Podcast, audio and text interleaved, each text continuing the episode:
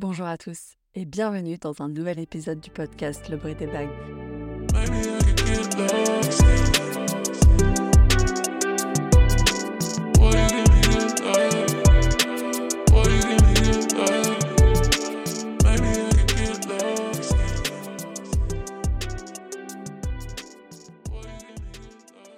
Euh, oui, c'est vrai que franchement, là, j'ai un peu abusé sur euh, les, les délais. En tout cas, euh, je pensais à faire euh, des épisodes, mais après, je suis tombée malade. Enfin, il y a eu déjà, voilà, le retour euh, en France, le retour à la réalité.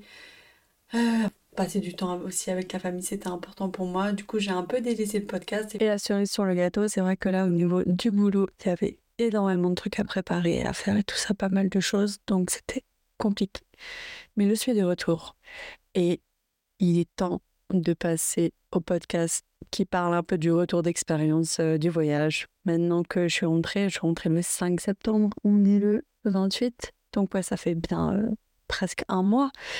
Donc ça y est, j'ai eu le temps de prendre du recul, euh, d'analyser un peu tout ce qui s'était passé pendant ces derniers mois. Et puis du coup, je suis prête à vous faire un petit épisode à ce sujet.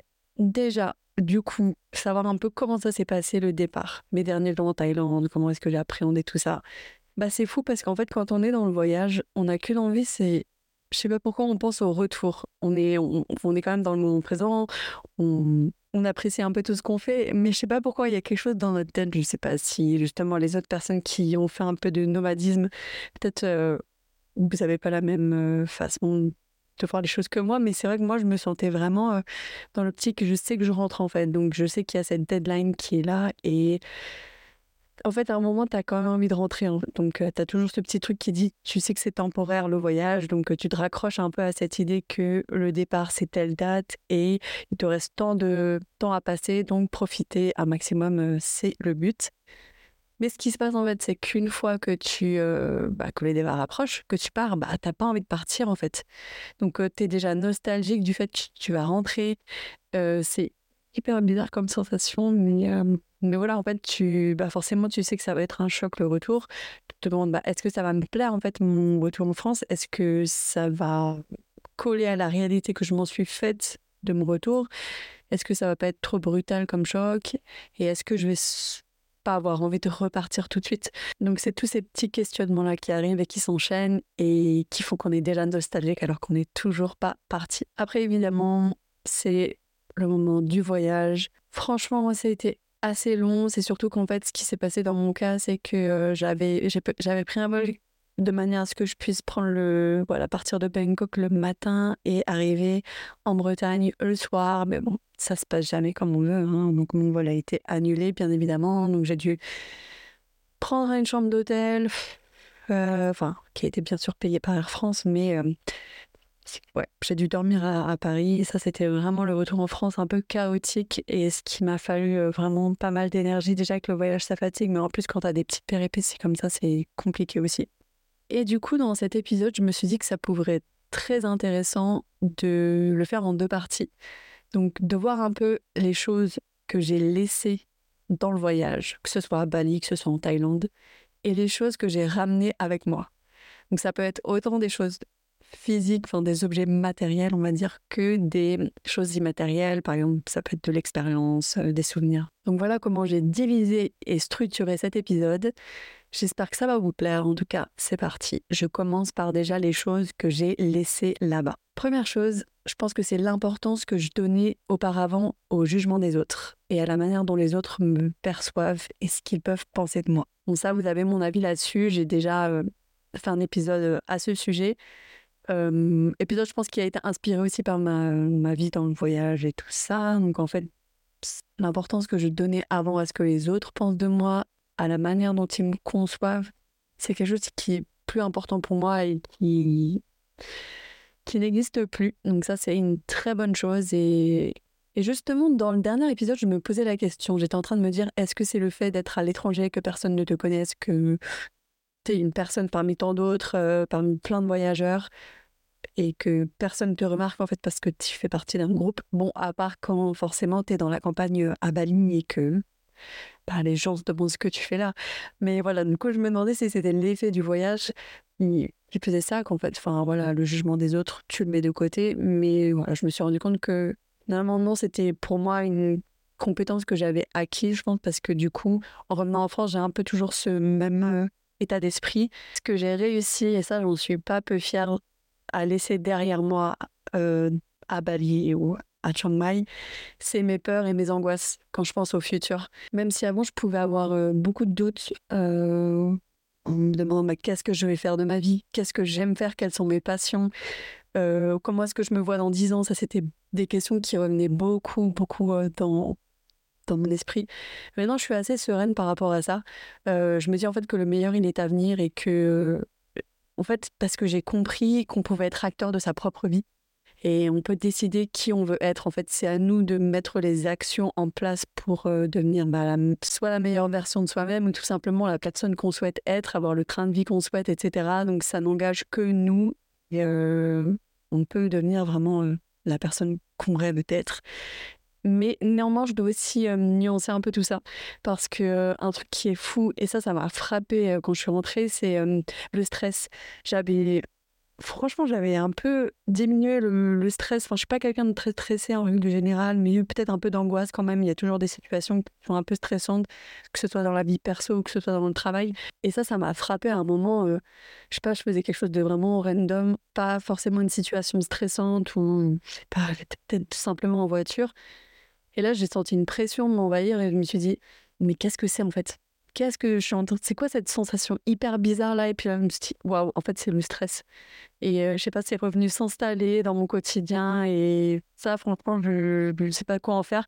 En fait, ce que je m'étais dit, c'était que la diminution de ce stress était liée peut-être à la méditation que je faisais quotidiennement. Euh, pourtant, bah, je me rends compte que non, en fait, euh, même si j'en fais en France, c'est je suis beaucoup moins zen euh, que quand j'étais à, l'étranger. Mais bon, chose positive quand même, c'est que je me sens quand même beaucoup plus zen que quand j'étais partie. Euh, il y a des choses qui fait que voilà, je me prends plus trop la tête avec des détails et c'est très bien comme ça. Évidemment, je pense que les personnes qui ont déjà voyagé en Asie du Sud-Ouest vont être d'accord avec moi. Ce que j'ai laissé là-bas et ce qui me manque le plus, mais je savais hein, que ça allait me manquer de toute manière, c'est la simplicité de vie. Quand tu es, euh, que ce soit à Bali ça dépend où à Bali, forcément, parce qu'il y a des, des villes un peu plus retirées, mais surtout en Thaïlande aussi. Le service, quoi. La qualité du service, euh, la possibilité d'aller faire ses ongles quand on veut, en fait, pas forcément besoin de prendre un rendez-vous, que ce soit pour un massage, pour aller faire ses ongles, pour aller à la piscine, pour aller au spa, j'en sais rien. Et ça change du tout au tout, en fait, quand on est en France. Par exemple, là, j'ai voulu prendre un rendez-vous pour euh, faire une manucure. Je sais pas, dans, la, la plupart des établissements, j'avais pas un rendez-vous avant minimum, enfin, cinq jours. C'est pas beaucoup, vous allez me dire, mais euh, quand même, quoi. Pour moi, c'est beaucoup. Enfin, j'ai plus l'habitude de ça. De toute façon, c'est comme ça. Il va falloir se réhabituer à ça. C'est pas très, très grave. Hein, euh, dans tous les cas, c'est que tes, tes, détails. Mais, euh, mais voilà, c'est vrai que la simplicité de vie, c'est quelque chose qui va beaucoup me manquer.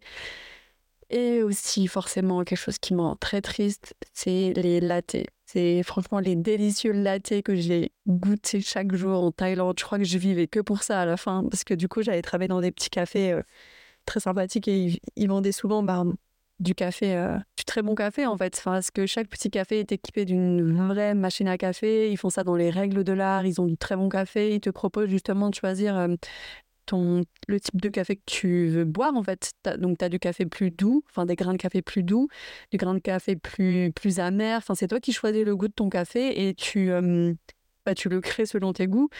Et ça, je trouve ça trop bien. Je trouve qu'il n'y a pas assez de lieux comme ça en France, justement. Mais parce que, ouais, franchement, en Thaïlande, il y en a à tous les coins de rue, quoi. Donc, c'est un petit café très sympa. Et en haut, tu as le, t'as des espaces de coworking et tout ça. Puis euh, les, ils ont des petites pâtisseries, des petits gâteaux aussi, donc euh, c'est très très sympa. Et maintenant, je vais vous parler plus précisément de ce que j'ai ramené avec moi. Déjà, première chose que j'ai ramené avec moi, c'est forcément de l'expérience. C'est quelque chose d'immatériel, hein, mais voilà, le voyage solo, c'est plus du tout quelque chose qui m'angoisse. Euh, pourtant, avant de partir, bien sûr, comme c'était quelque chose qui était qui m'était étranger, c'était quelque chose que j'avais l'impression de pas maîtriser et j'avais l'impression également de pas savoir où je mettais les pieds comme maintenant c'est quelque chose que je connais, que je maîtrise, ben, c'est quelque chose que j'ai plus de facilité à appréhender et forcément bah, ça m'angoisse moins. Donc maintenant je serais totalement euh, prête à repartir n'importe où euh, pour un voyage solo. Après aussi, quelque chose qui a nuancé, je pense, c'est que je suis partie quand même en Asie du Sud-Ouest. Euh, le service est hyper simple, donc euh, en termes de voyage solo, c'est pas non plus le plus compliqué. Je pense que si tu vas en, que ce soit en Amérique du Sud, euh, pas en Afrique, etc., ça peut donner une autre dimension au voyage solo. Donc là, c'était vraiment ma première partie, peut-être un peu safe, mais ça m'a donné envie justement d'aller simplement voir le monde qui m'entoure. Et voilà, en fait, j'ai appris tellement de choses à la fois donc sur moi et sur le monde qui m'entoure. Et c'est ça qui a, c'est cette expérience-là que je garde et que je, je ramène avec moi. Parce que là, je me rends compte aussi que quand je prends du recul, c'est vrai que là, euh, ces dernières semaines, j'étais vachement en introspection. J'ai beaucoup réfléchi à bah, ces dernières années, hein, parce que je me suis jamais arrêtée en fait. Je me suis rendu compte que, ouais, il y a eu le lancement de ma société, il y a eu le voyage solo, donc j'ai emmagasiné énormément de savoir, énormément de connaissances, énormément d'expérience. Et je suis hyper fière de moi, en fait, là maintenant, de quand je, voilà, je prends du recul, j'essaye d'analyser un peu tout ce, qui est, tout, ce que j'ai fait. Et c'est, ouais, franchement, je suis, je suis pas un peu fière et c'est, c'est trop cool. Et puis aussi, je suis hyper contente de pouvoir partager euh, tout ça dans au travers d'un podcast en fait parce que c'est tout ce que je souhaite en fait. Je trouve que ça sert à rien d'acquérir de l'expérience d'acquérir du savoir. Si tu peux pas les partager avec d'autres personnes et puis euh, je sais pas si ça peut servir si ça peut faire gagner du temps à des personnes qui veulent voyager en solo bah franchement bah c'est bon à prendre en fait je pense. Peut-être que ça peut paraître un peu cheesy mais en même temps, c'est la réalité. Je pense que ça m'a, le voyage, ça m'a donné une nouvelle vision du monde. Je dis pas qu'elle est 100% différente avec celle que j'avais auparavant, avant de partir, mais je pense que je vois plus du tout le monde de la même manière. Je vais vous expliquer pourquoi. Euh, je sens déjà qu'elle a évolué ma vision du monde depuis que je suis rentrée. Ce que j'ai remarqué aussi, c'est que je suis beaucoup plus dans l'analyse et dans la compréhension euh, de, du monde qui m'entoure. Euh, c'est comme si je percevais la vie avec un peu plus de profondeur qu'avant de partir. Et ça, c'est un peu intriguant pour moi. C'est quelque chose que je suis en train de, découvrir parce que c'est pas la manière dont j'avais l'habitude de voir les choses en. Évidemment, bah, je pense que ça va pas vous étonner, mais ça va donner une volonté encore plus forte de découvrir le monde, de sortir de ma routine, sortir des sentiers battus. Je me suis fait en fait aussi la promesse à moi de me lancer quotidiennement euh, des défis et de vivre ma vie pleinement. Encore une fois, c'est hyper cheesy, en même temps, je sais pas, je, me suis dit que dès que voilà, j'étais un peu trop confortable dans ma vie, ça veut dire qu'il fallait que je trouve euh, un moyen de, d'en sortir. Et il fallait aussi que je trouve voilà, des manières de sortir de ma zone de confort, de jamais en fait m'habituer à quelque chose. Ça donne un peu aussi une idée de comment est-ce que je vois l'avenir. Je pense que dans les prochaines années, j'ai envie de me lancer des, des défis quotidiens. J'ai vraiment envie de me dépasser dans les prochaines années pour vous dire là, je, je me suis fixé euh, des objectifs à faire après, bon, je ne sais pas forcément dans la temporalité comment est-ce que ça va s'organiser, mais par exemple, un de mes prochains défis là que je veux vraiment réaliser, ça va être de gravir le Kilimanjaro. Je me suis dit, franchement, let's go. Et puis j'ai aussi envie d'explorer d'autres pays, je sais pas, comme le Japon, la Corée, pourquoi pas retourner en Thaïlande aussi, euh, prendre le temps de me visiter un petit peu mieux euh, les recoins de ce pays, parce que finalement, j'ai pas fait beaucoup de choses, je suis restée essentiellement à Chiang Mai, alors que je sais qu'il y a toutes les petites îles à côté, du type euh, Koh Samui, Bangkok, j'ai pas trop fait non plus, euh, bon, Pattaya, je vais éviter, c'est pas trop le genre de ville qui m'attire, mais, mais sinon, ouais, franchement, j'aimerais bien, pourquoi pas, repartir en un mois de temps en temps à l'étranger. Me dire, voilà, je sais pas, le mois de juillet, euh, je, pars, euh, je prends mon billet, je pars le 1er juillet et je rentre le 30 juillet. En fait, je me dis, euh, comme ça, je peux passer du temps entre la France et l'étranger parce que je sais pas, c'est comme si je me voyais difficilement rester en France toute ma vie en fait. J'ai l'impression que je pourrais pas en fait repartir uniquement pour deux semaines. Euh, je me dis c'est trop court. Et puis comme je sais maintenant bah, que j'ai la chance et j'ai la possibilité de travailler d'où je veux. Puis le problème aussi c'est que quand tu as goûté à la vie de nomade, c'est compliqué après de se sédentariser complètement. Parce qu'en fait quand tu sais que c'est possible pour toi de partir et de bosser à l'étranger, et que tu as anticipé en fait toutes les galères et toutes les contraintes, etc. à ce niveau-là, bah, tu qu'une envie, c'est d'y retourner. Autre chose aussi que j'ai ramené avec moi euh, de Bali et de Thaïlande, c'est ma confiance en moi. J'en ai déjà parlé dans d'autres épisodes, mais je le répète aussi parce que bah, c'est des choses que je ramène avec moi. Le voyage solo, ça m'a vraiment permis de me dépasser. Euh, je sais maintenant que je peux me faire confiance en fait pour sortir de situations euh, complexes, garder mon sang-froid. Ça, j'en ai pas du tout parlé dans les autres épisodes, mais ça m'est arrivé deux fois de faire des crises d'angoisse à l'étranger Et en France, ça m'arrive pas trop. En fait, j'en ai fait une seule fois à Toulouse, une fois. Et, mais c'était assez violent. Et c'est vrai que quand je fais du coup des crises d'angoisse, c'est assez violent. Ça arrive pas souvent, mais voilà, c'est violent. Et du coup, bah, ça m'est arrivé deux fois à Bali, comme je vous disais. Et ça, c'était un peu compliqué à gérer pour moi parce que bah, tout le monde dort en fait, donc tu peux appeler personne, donc tu es tout seul face à toi-même et tu dois affronter tes démons en fait, tout simplement. Tu es face à toi-même, t'as pas le choix. Tu vas pas aller dire des gens dans la, dans la rue, enfin même, je sais pas, le propriétaire de ton logement, l'appeler pour lui dire je me sens pas bien, je fais une crise d'angoisse, mais qu'est-ce qu'il en a à foutre? Rien du tout. Donc tu es seul, il faut te calmer, il faut trouver des moyens pour toi de t'apaiser. C'est une manière de développer sa confiance en soi parce que bah, comme on est seul, on n'a pas le choix que de s'autogérer.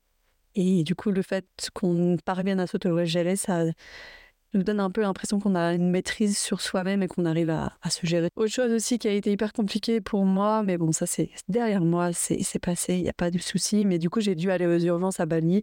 Euh, en fait, j'avais des palpitations au cœur et euh, je me suis réveillée en pleine nuit et vraiment, c'était. Euh, je me suis très très mal. En même temps, je pense que je faisais une crise d'angoisse. du coup, bah forcément, je pensais que j'allais mourir, en fait, tout simplement. Donc à l'étranger, je me suis dit, mince, qu'est-ce que je fais? Du coup, bah j'ai appelé un taxi, le taxi m'a amené aux urgences. J'ai pas passé la nuit là-bas, mais j'ai passé quelques heures. J'ai été auscultée. Le médecin m'a dit que tout allait bien. En fait, j'avais peut-être besoin d'être rassurée. Mais euh, bah, c'est vrai que comme je savais pas ce qui se passait, euh, je savais pas ce que mon corps est en train de me dire. Donc euh, voilà, aller aux urgences, c'est enfin, toute seule déjà en France, personne n'aime faire. C'est quelque chose d'hyper déprimant, mais encore plus à l'étranger. C'est hyper angoissant. Mais bon, euh, c'est des petites expériences de vie qui sont pas simples sur le moment, et, mais je pense qu'ils t'aident quand même à construire ton futur toi, à construire euh, la base de ta confiance en toi. Parce que peu importe en fait ce qui se passe, tu sais que tu peux te gérer, en fait. Et je trouve ça essentiel. Et tout ça pour dire aussi que je pense que, et j'espère aussi que la confiance en moi que j'ai pu bâtir au fil de mes expériences, que ce soit avant ou avant de partir ou à l'étranger, j'espère que ça me quittera jamais. Et bien sûr, qu'est-ce que je ramène avec moi Encore plus cheesy, c'est le pire, je pense, celui-là, mais c'est des souvenirs, des rencontres, des moments de fou, des joies, des paysages incroyables. Le voyage, c'est dingue parce que ça, ça te permet de voir en fait comment les autres vivent. Les autres, ça te permet aussi de te détacher de ta propre personne, de ton propre pays et puis de t'intéresser aux autres cultures et tout ça. C'est vrai que moi, je suis le genre de personne en France. Je me suis rendu compte, en fait, je suis pas trop dans la collectivité. Quand j'étais à Bali, je crois que je me suis plus sentie appartenir à une certaine communauté, peut-être celle des nomades, je sais pas, peut-être que c'est ça aussi. Peut-être que c'est ça, je ne sais pas trop. En tout cas, j'ai l'impression que ces huit mois, c'était une brèche temporelle. J'ai du mal à me rendre compte en fait que ça a existé. C'est très bizarre comme sensation, mais pourtant quand je vois mes photos, quand je vois mes vidéos, je sais très bien que c'est réel et même j'ai ces souvenirs, ces images dans la tête, mais j'ai vraiment l'impression que c'était pas réel. C'est très étrange, mais en tout cas, je conseille encore une fois à tout le monde de, de voyager à l'étranger, euh, de faire ses propres expériences, de sortir de sa zone de confort, et parce que ça apporte énormément de, de bienfaits, de bénéfices, ça permet de te construire, de te découvrir toi en tant que personne, et franchement c'est essentiel, je pense, pour se construire. En tout cas, c'est la fin de cet épisode. Je vous remercie de l'avoir écouté jusqu'au bout. On se retrouve la semaine prochaine pour un nouvel épisode de podcast. Dans tous les cas, moi je vous souhaite un très bon week-end et je vous dis à la semaine prochaine pour un nouvel épisode du podcast Le bruit des vagues. Bon week-end, ciao ciao.